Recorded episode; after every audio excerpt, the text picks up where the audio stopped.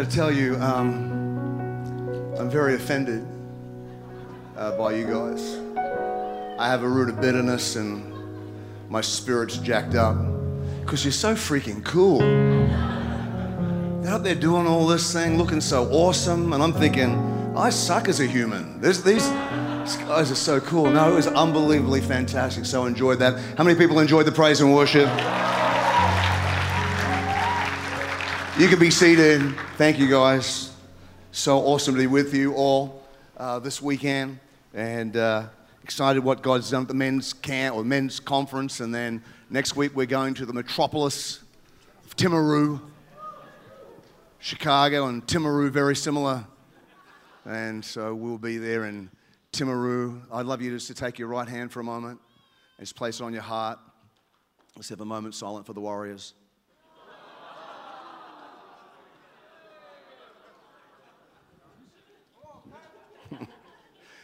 I don't know if you go with me to the book of Luke chapter 15, Luke chapter 15, and I love Luke as a gospel writer. I feel an affinity with Luke. I think of any of the gospel writers, if I had any similarity, it would be with Luke. I love Luke. Luke's a good guy. I think Luke had ADD. I don't have any biblical evidence for that. You're not going to read that in any scholarly theologian. I just believe as I read the book of Luke, Luke definitely, he must have had ADD. I have ADD. If you have ADD, it's actually a sick word to use, ADD, to describe that condition, because last time I checked, that spelled add, and I'm never adding anything to my life with my ADD. I'm always losing stuff, and I lost my glasses for 25 minutes once and found them on my face. And in the book of Luke, Luke's always losing stuff. In the opening chapters of Luke, they lose the Messiah. They lose Jesus. How awesome is that? Oh, I was so excited. I was so excited when Mary and Joseph lost Jesus for 3 days. It was awesome because my wife is always nagging me at stuff about me losing stuff. I lose car keys. I lose my wallet. And she's real organized, and she's like, why don't you seem to put them in the same spot? And I feel like I do, but never the same spot. And I got upset with myself. Like, how can I be so, you know, I can't be an adult and I'm still losing my wallet, my keys. And I was angry with myself until I realized, well, at least I haven't lost the Savior of the world. You got one job. Look after the Savior of the planet, and they lose him.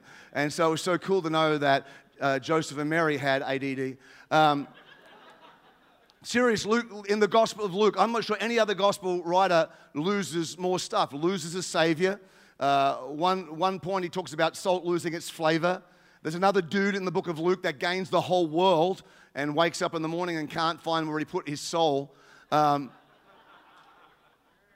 this chapter, there's a sheep's lost, a coin gets lost, and a son gets lost. You can't lose that much stuff in just one chapter and not have ADD. So I like Luke as a gospel writer. We're going to pick it up around about verse 11. Jesus is telling some parables, some stories. And he said, a certain man had two sons. And the younger of them said to his father, Father, give me the portion of goods that falls to me. And so he divided to them his livelihood. Not many days after, the younger son gathered all together, journeyed to a far country, and there wasted his possessions with prodigal living. But when he had spent all, there arose a severe famine in the land, and he began to be in want. And then he went and joined himself to a citizen of that country, and he sent him into his fields to feed swine.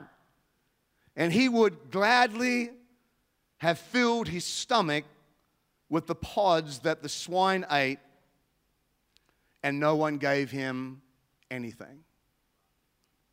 I have three daughters. They're always trying to hook me up with technology. Every now and then they connect me with a game. And a few years ago, they connected me with a game on my cell phone called The Amazing Breaker. And it was a fairly simple game. You'd flick things at stuff. And if you would do really well, do it perfectly, you'd get 3 stars. If you did it average, you'd get 2 stars. If it was just okay, you'd get 1. And if you just biffed it, you'd get 0. 1, 2, or 3 stars, you could go to the next level. I'm a little bit like, I've got to get the 3 before I go to the next level. I can't move on unless I've got it perfect. But if you got 3 stars, the amazing thing was that a voice would come over and go, it would just go, superb performance. And I used to love hearing that voice. It made me feel so good. You'd get 3, superb performance. You wouldn't hear it on 2 stars, and you wouldn't hear it on 1, but if you got 3 stars, you'd hear that superb performance. It was amazing. And I remember there was one particular level that I had to go at, and it took me like a week to get 3 stars.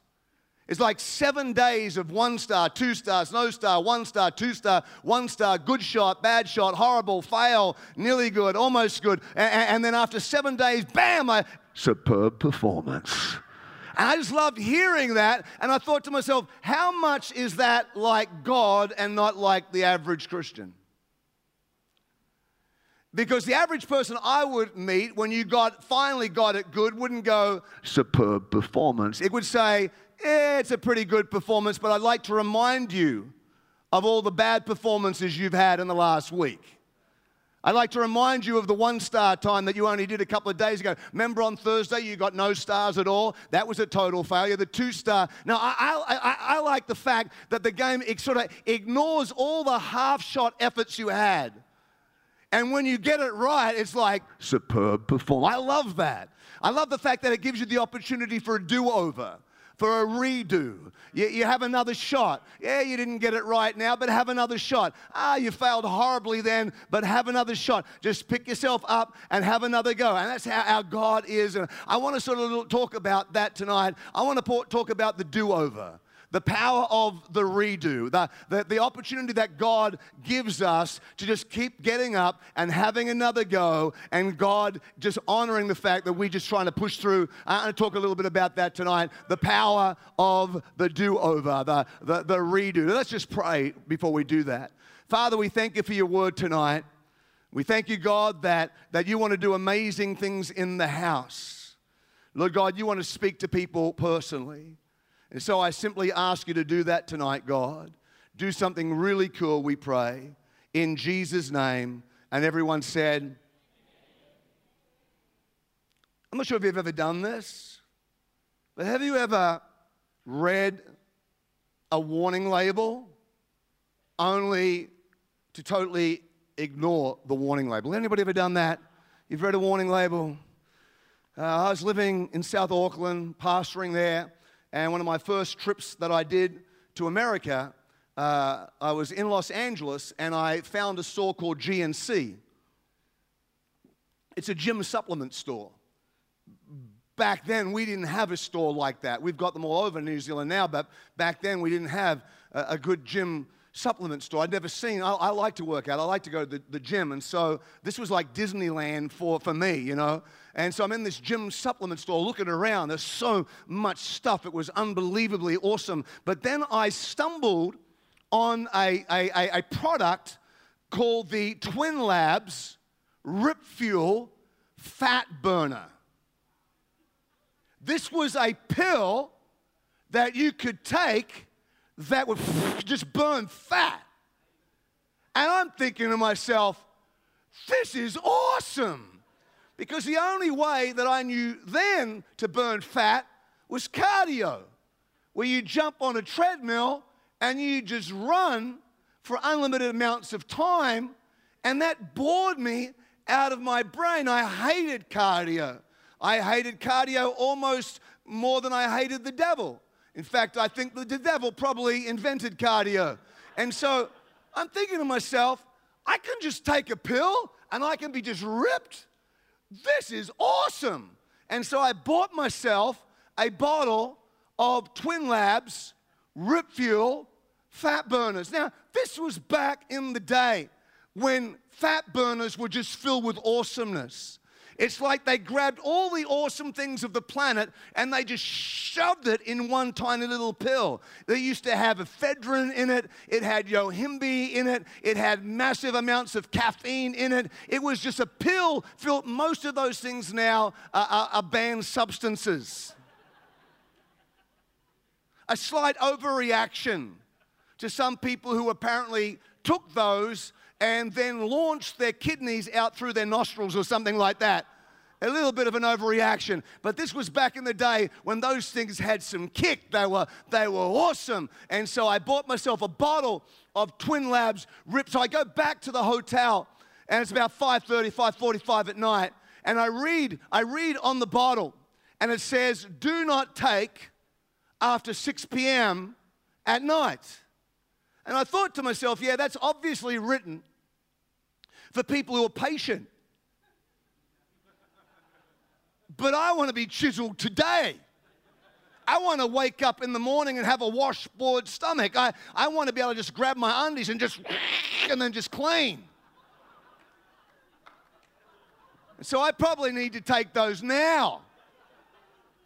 And I'm not patient enough to wait. If I've got something that I've just purchased, I want to use it now. I don't buy Christmas presents in November for people because they become November presents. Then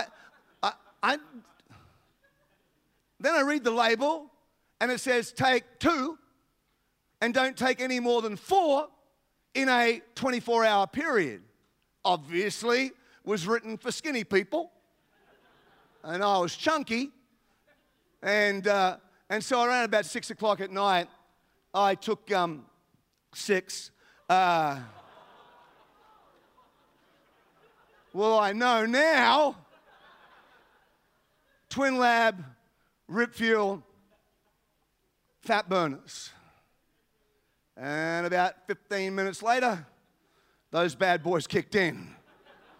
And I was like, whoa, this is awesome. And I'm thinking to myself, I need to go to the gym. And so I just race to the gym. I'm in the gym, and dude, I'm crushing this workout. I'm just smashing. I'm just curling, and I'm benching, and I'm sweating like a crazy person, running around the gym, fats just falling. People are walking behind me, slipping over and stuff like that, and just going crazy in the gym. I work out for about an hour. I'm like, yeah! Go back to the hotel. I have a quick shower. I'm sitting down in the lounge room of my hotel room, just watching TV, flicking through the channels. Totally knowing everything that's happening on every show simultaneously. I do that for about 45 minutes, and then I think to myself, I reckon I could work out again. And so that's what I do. I go back to the gym, and I just crush another workout. I just smash that back. I'm just curling stuff, I'm benching stuff, and I'm lap pulling down, just like running around the gym, and fat's just dripping off, and people walking behind me, slipping off. It's just awesome. I loved it. It was just fantastic. Did another workout. It's like 10:30 at night, and I go back to my hotel room, and I shower down again, put my PJs on, getting ready to go to bed, crawl into bed, and I'm just lying in bed. Woo! 2 a.m. in the morning. Woo! 4 a.m. in the morning, I am not asleep. Woo! 2 days I stayed awake. 2 days, Twin Labs, Rip Fuel, fat burners. Warning labels are there for a reason. Life is full of warning labels. People ignore warning labels all the time. I don't mean to be mean, but there are people right now protesting against SeaWorld because Shamu, the killer whale, killed somebody. Now, that's horrible. It's a horrible thing that someone would die like that. But I just suggest to you that if a very large incarcerated mammal swims up to you, puts its fin out, and introduces himself to you as, I'm Shamu, the killer whale, and then he kills you, I think that's your fault. I'm just putting that out there. I don't want to be mean. Like if I said to you, hi, my name is John, stab you in the face with a sharp object, Morgan, and then you come to my house, and we're swimming in the pool, and I launch out of the water and proceed to stab you in the face with a very sharp object, I would suggest to you that's your fault. Just throwing that out there. It's a warning label. There are warning labels all the way through life. Sometimes we don't recognize them. I went to a movie with my father-in-law. It's a family tradition for my wife's family to go to movies at Christmas Day. And he always picks a movie. And we picked a movie. I thought it was a movie title, but apparently it was a warning label. We went and saw the movie Les Misérables. I don't think there's anything worse than a musical with people that can't sing. Well, other than a musical with people who can't sing in spandex. And it was just horrible. Halfway through that movie, I was miserable. By the time it ended, I was la miserable. It was just a horrible, horrible, horrible movie. Warning labels. Like if I invited you over to see a 95 kg man-eating dolphin, and you came to my house, and I'm just sitting there at the table eating dolphin, I just don't think that you should be upset about that. It's just a warning label. It's like this parable. Now, I know some of you are like, we're done with the jokes. Let's get to the meat of the word. So I just like for all the brainy people that are here, all you Sudoku puzzle people, there is some meat coming. I promise. It's not at the front end. But I'll announce it when it comes, just in case you miss it. But there is some meat coming. So all of you Bible college students, like, the meat of the word, it's coming, but I will point it out just in case it goes past you. But life has warning labels, and this passage of Scripture, the fact that this young man ends up in this situation where he is working for a guy who sends him to feed pigs, and he's watching what the pigs are eating, and he's so hungry that he's desiring their food, and no one gives him anything. He's starving to death. His life is spun out of control there. It shouldn't be really surprising that that happens, because as you read through the parable, it's like warnings, sounds and warning bells are just screaming. When you read through the parable, it's a little bit like the horror movie. You know when you watch a horror movie and the guy's like walking down the hallway and then the music changes. And when the music changes, you know, oh no, something bad is about to happen. And he goes to the door and you can hear the music change and you're like, don't go through the door, Phil, don't go through the door. But he doesn't hear the music and he opens the door and he's dead. That's what's happening in this parable. As you read this parable, everything screams to you, something is going to go sideways here really, really fast. Number one, he's the youngest son. And so he doesn't have a lot of maturity. And he's probably not surrounded by a whole heap of smart people with life experience. And so he makes this decision to go to his dad and ask his dad for his inheritance now. And probably to all his young friends, they're like, dude, that is an awesome idea. You need to do that now. Probably didn't have any people to try to talk him out of it, just people in agreement as he's starting to make this decision. You know that he at least had one smart friend and that he didn't mention it to his mother. Because I think if he mentioned it to his mother, it would have been the shortest parable in the Bible. The Bible would have said a woman had a son, and the son asked his mother, "Mother, give me my inheritance," and she killed him. That's how. I wasn't scared of my dad, but I was scared of my mother. Terrified of my mother. My mother was in her 80s, and I was still terrified of my mother. I was terrified by my mother, and she had Alzheimer's. I was terrified of my mother because she'd beat me and then forget, and then she'd beat me again. My mother was a scary woman. My mother believed in time out, but not in modern day time out. Not like Johnny, in naughty in the corner. No, my mother would knock me out, and then she just time it. That was my mother's time out.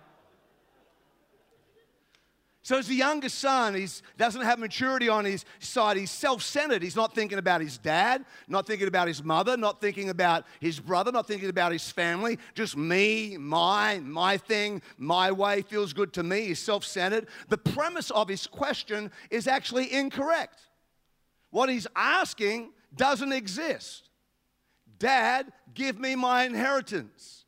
The answer from his father should have been, there's no such thing as your inheritance. Because the Bible doesn't say, and the father gave him his inheritance. The Bible says, and the father divided to them his livelihood. Like, this is the dad's money. This is like, your parents' money is their money until both my parents died last year. And until that point, I had no inheritance. It was their money. It was their livelihood. That's what they were living on. But when they passed and went to heaven, then it became my inheritance. But it wasn't my inheritance until the day that they passed away. And so he's asking for something that actually is incorrect.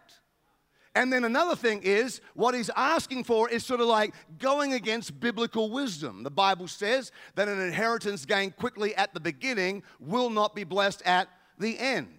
And so he's ignoring, they're ignoring all the warning signs that are going with this. But the amazing thing is that despite everything, despite this being wrong, despite this being a bad choice, despite this being a bad decision, the Father doesn't stop him and gives him his inheritance. Just like our Heavenly Father has given us the power of choice. I love the power of choice, and I equally hate the power of choice. I love the power of choice because the power of choice meant that everything we did here tonight matters. The fact that you're here tonight matters to God, because you could have been anywhere else.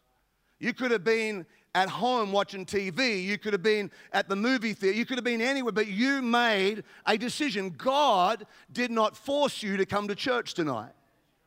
When you worshiped God tonight, when you raised your hands and started to sing, that matters to God because he didn't force you to put your hands up and worship.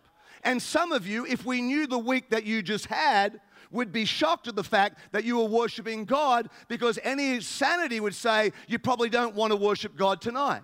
But you brought a sacrifice of praise. It would have been easy to stay home. It would have been easy not to worship. But you came to the house of God, and God is well pleased that you brought a sacrifice of praise today. That was your choice. God did not force you to do that. And it adds value. I hate the power of choice because we make such stupid decisions.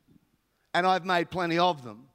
Deuteronomy chapter 30, verse 19 says, I call heaven and earth as witnesses today against you, that I have set before you life and death, blessing and cursing. Therefore, choose life, that both you and your descendants may live. God says, I've given you the power of choice. And so you can choose life or you can choose death. Now, it would have been great if God just gave us life, no death. But if there was no opposite, there'd be no choice. You have to have the alternative to have the power of choice. I set before you blessing and cursing. And we don't really want the cursing, but there's no power of choice unless there's an opposite. Now, God says, I want you to choose life, that both you and your descendants may live. I want you to choose blessing, but unless they're set before you, you don't have the power. There's no choice of right or wrong. You don't have the power of choice if it's only the power of right. And so God says, I want you to choose the right way. I want you to make the right decisions, but we've got to take the risk that you might make a bad choice, but I'm giving you the power of choice. Now, the reality is that most of us don't set out to choose death and cursing. It's not like, well, what have I got? I can live or I can die. Oh, I'm going with the die one. Can it be painful and stuff? We don't do that. I set before you blessing and cursing. So you're saying I can be blessed or I can be cursed. Well, I'm rolling with the curse. Most of us don't choose it like that. What we do is we look at our options. And then we start to filter our options and we start to think, well, I know better. I know if I go this way, it could lead to death. I know if I go this way, it could lead to a bad habit. I know if I go this way, it could give me an addiction. I know if I make this choice, it could lead to pain, but somehow I think I can outsmart the odds. Somehow I think I know better than what I'm being told. Often we think, well, that won't happen to me. I think I can dodge a bullet. We had a girl on the freeway the other day drive past my daughter and I, and we're doing probably 80 or 90 mile an hour on this freeway, and it was raining, and it was late at night, and she zipped past us. She was nearly doing 100, and she had a cell phone out in her hand up there, and she was texting. You could see her using her cell phone in a car as she was driving at high speed down a freeway at night in the rain. Why? Because she just thinks that she can dodge that bullet of distracted driving. But the graveyards are full now of people who have died or killed somebody through distracted driving. They say that texting and driving is the exact same as drinking and driving. The danger is there. But we just think we know better. You probably even have been doing it yourself because you think that you can dodge that bullet. But every time you do it, it's a choice. It's a choice to flirt with death. It's a choice to flirt with injury.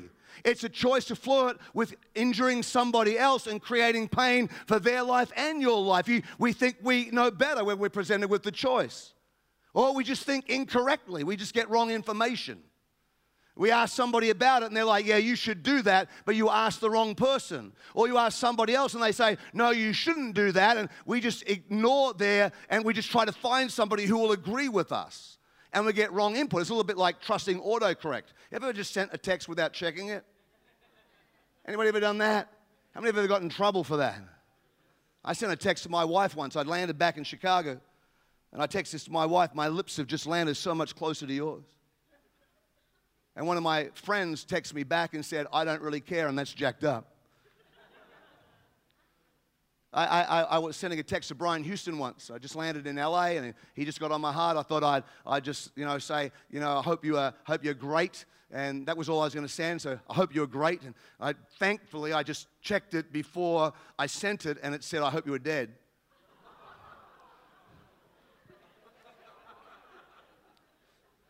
And that would have been the end of my ministry. But we just trust incorrect information. We think, who will this hurt? Who's this going to hurt? If I make this choice, who is this going to hurt? If it feels good to me, then I should be able to do that. And we just don't think that it's going to hurt anybody else. But no choice you make is made in isolation. Every choice that you make is going to impact somebody. Young people. Your choices you're making at school right now, in your education and in your work, are not just about you. They're about the income and the lifestyle you're going to provide for your children when they come. The choices you're making at school right now are not made in isolation. That's why the scripture says, choose life that both you and your descendants may live. In other words, your choice are going to have an impact on your children and your children's children. It's going to go down the line. The education you have, the lifestyle you have, the neighborhood you live in, all those things are going to have an impact on anybody. Look, the only people in all of history that probably could have had a pass of making their choice and being accurate when they said, well, who's this going to hurt, was Adam and Eve. When Adam and Eve were in the Garden of Eden and they're standing there looking at the tree of the knowledge of good and evil, and for those of you that have been taught it was an apple tree, it wasn't an apple tree, it wasn't a fruit tree, it was the knowledge. If it was an apple tree, I'd be extra angry at Adam and Eve. I'm angry now at Adam and Eve. When I get to heaven, I'm going to hunt Adam down and headbutt him, and he'll be easy to find because he'll be the only guy there without a belly button. And so I'm angry already for the mess that he's created, but I'd be super angry if he was tempted by fruit.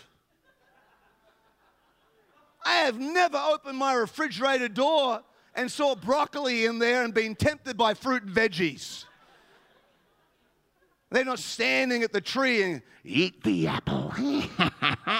Look at the apple. The apple looks so good. Eat the apple. Adam, an apple a day keeps the doctor away.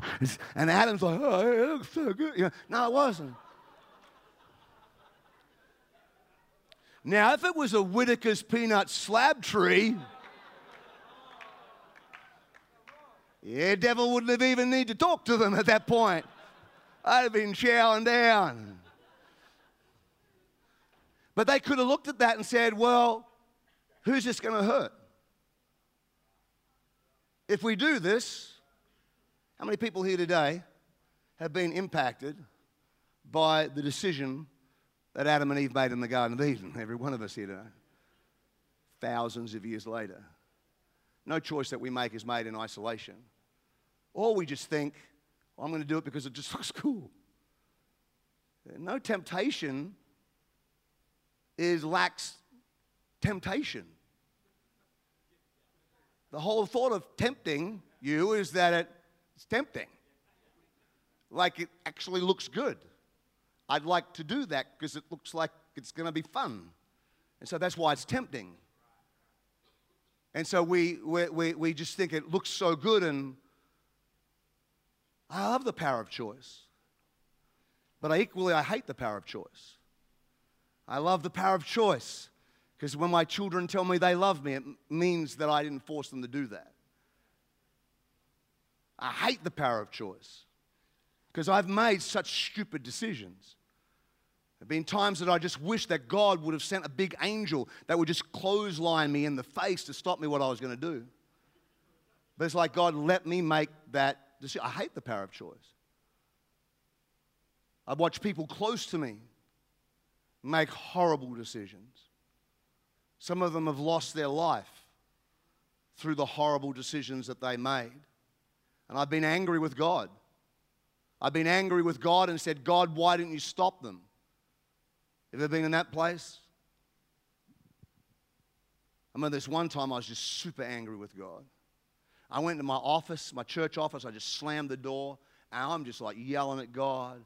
And I'll float you. I was just so ticked off with God. I was just angry. Just lost my mind. So angry with God for allowing that to happen. Which I often wonder. I wonder how that even looks in heaven. That whole thing plays out. Me and my... And God's like... Michael and Gabriel, get over here. I'm hearing some sort of noise coming. I'm not sure really where it's coming from right now, but maybe you guys could pass me a magnifying glass. Thank you very much. Just looking now. Okay. No, it's not in that galaxy. It's not in that galaxy. I'll check over here. Okay. No, it's not in that one. Oops, that's going to leave a mark. Oh, there it is. There it is. It's that one down there. It's, I think it's coming from planet Earth.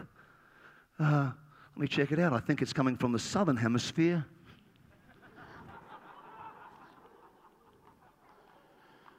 Yep, there it is. It's New Zealand.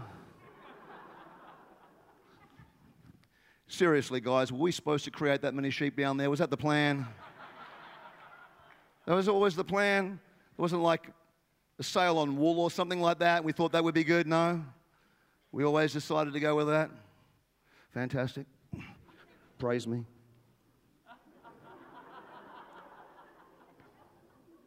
Yep, there it is, South Auckland. And there's Johnny Morgan. And he wants to fight. I've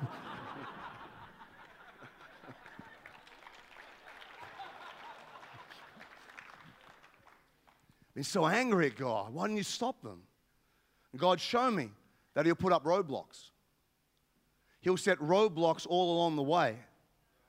But what we often do is in our desire to what we want to do, we just launch over. In every scenario where I've been angry at God for His not stopping, I found out in every one of those situations when we look back on it, of all the roadblocks God set up.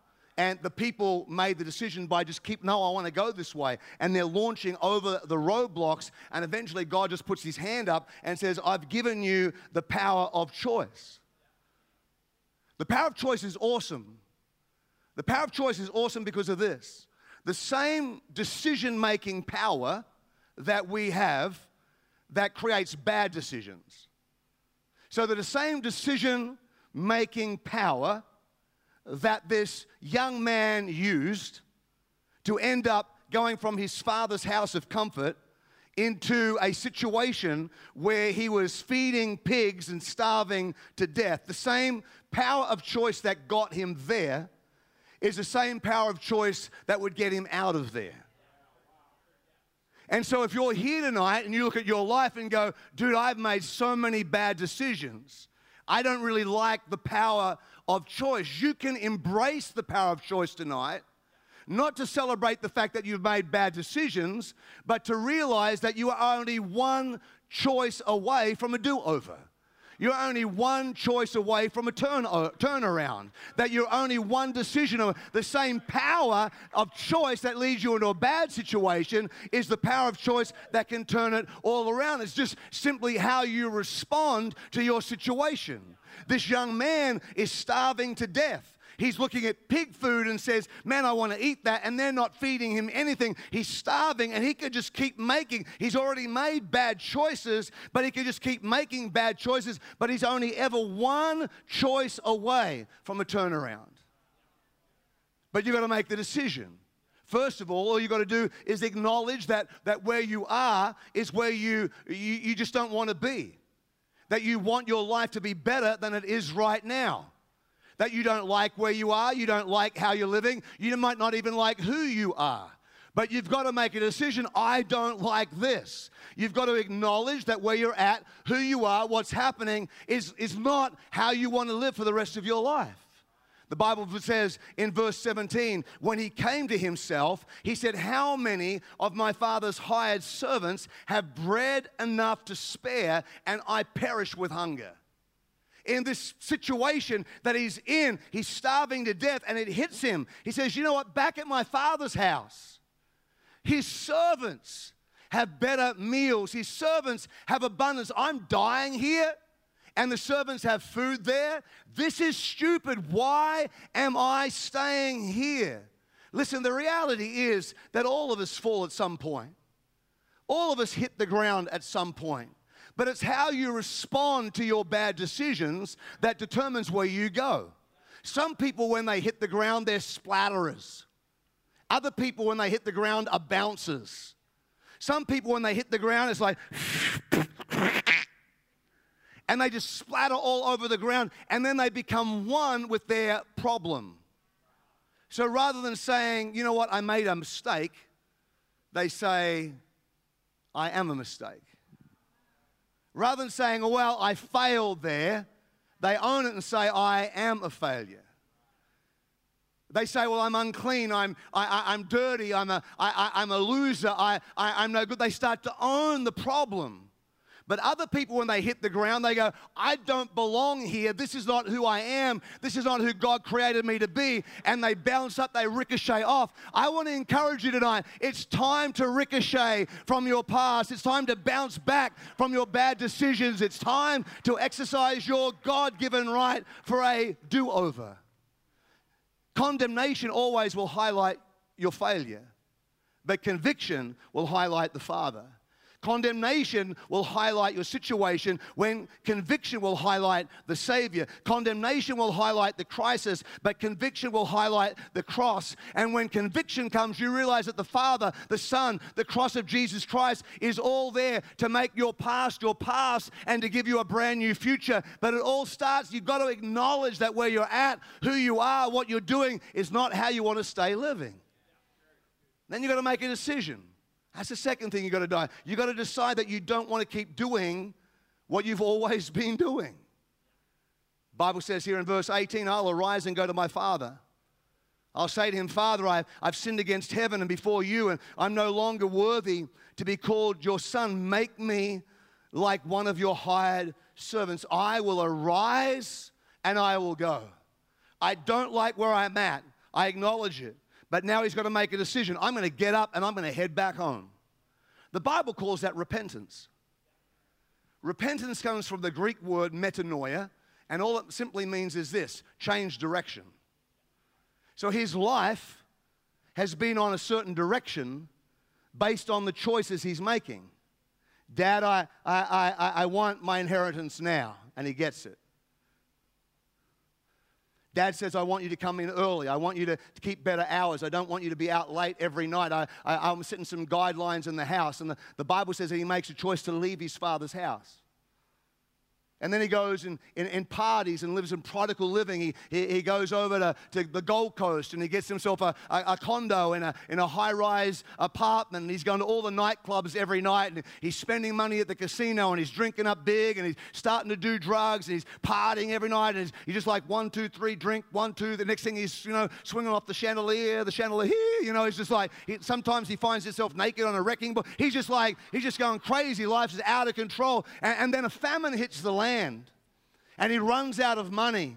And rather than go home at that point, he makes another decision. He joins himself with people. He picks the wrong friends to hang around with. And he doesn't pick friends that make his life better. He picks friends that start to take him in a different direction. Maybe he starts dealing drugs. Maybe he starts taking some more. Maybe he starts sleeping. Who knows what. But he's joined himself with people that are not bringing him closer to destiny. They're taking him into failure. So he's making these bad decisions. And now he's heading in this direction.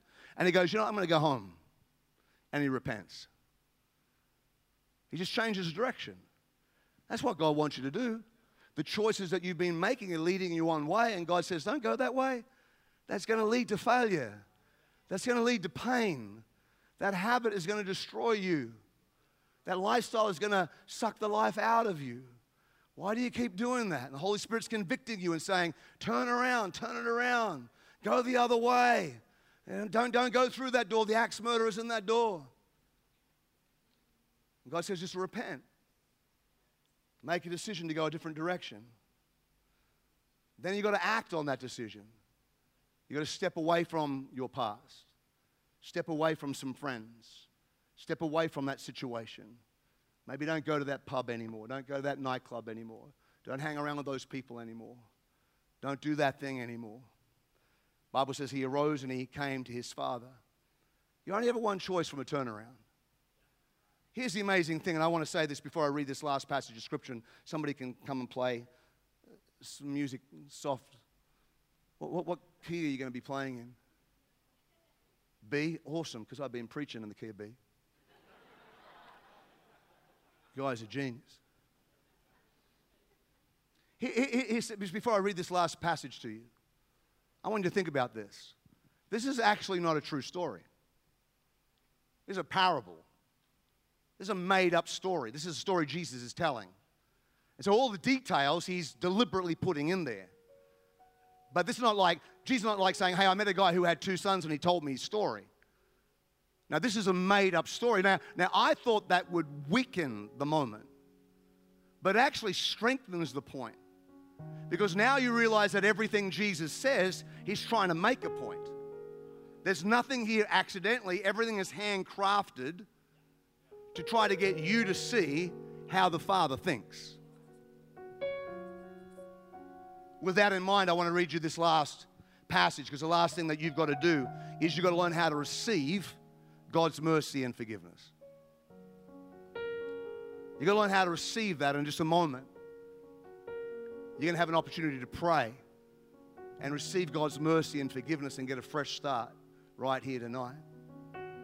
But in the last verses, it says here in verse 20, he arose and he came to his father. But when his father was still a great way off, his father saw him and had compassion, ran and fell on his neck and kissed him. The son said to him, Father, I've sinned against heaven and in your sight. I'm no longer worthy to be called your son. But the father said to his servants, bring out the best robe and put it on him. Put a ring on his finger and sandals on his feet. I promised meat in my message. Here it is. And bring the fatted calf.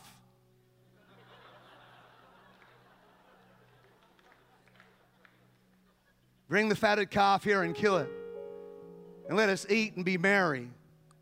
For this is my son who was dead and is alive again. He was lost, and now he is found, and they began to be merry.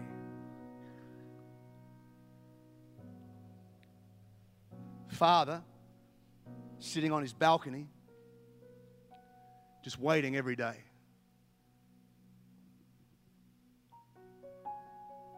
His wife's like, honey, you going to come in? No, sweetheart, I know my boy's coming home today. Babe, you've been out there for weeks now, and he hasn't come home yet. He's probably not coming home today. And Dad's just sitting out there. I know he's going to come home one day, babe. I know he's going to come home one day. I believe one day he's going to make the right choice. I know he's made bad decisions, but I know it one day. I've given him the power of choice. I know one day he's going to make the right choice. I trust that one day he's going to make a right decision. I'm just waiting for my son. One day my son's going to go home.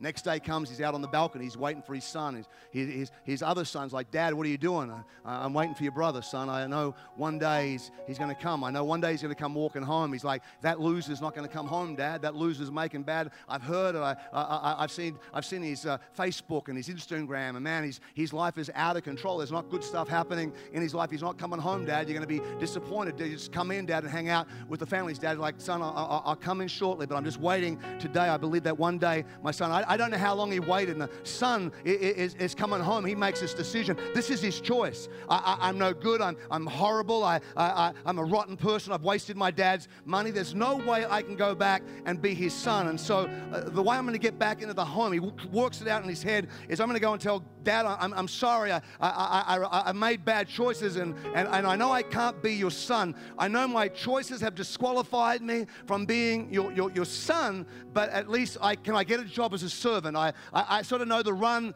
of the house. I sort of know how things have done, and I know I could be a great servant. I know I can no longer be, I've biffed it so badly that I can't be your child, but at least I could get a job. If you've got any jobs, I don't even care what the job is. I know I'm going to have a better lifestyle working in your house than I could back then. I turned my back on my past. And so here this is going over and over again in his mind, and the father is sitting out there one day just waiting, and all of a sudden he sees this ball of dust and a whole heap of flies, and he's not really sure what's going on. And as he sees the dust dissipates, he thinks to himself, I think that's, and the Bible says that the father runs to the son, wraps his arms around this. The son didn't come running to the dad. The dad went running to the son because he saw that he made a choice to come home, and his head was down and his body was dirty and he stunk of pig slop.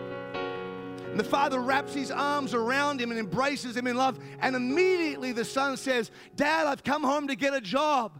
I know I can't be your son anymore, and I know I'm going to get a job as a servant. I know I've disqualified myself. And the dad just ignores that whole thing.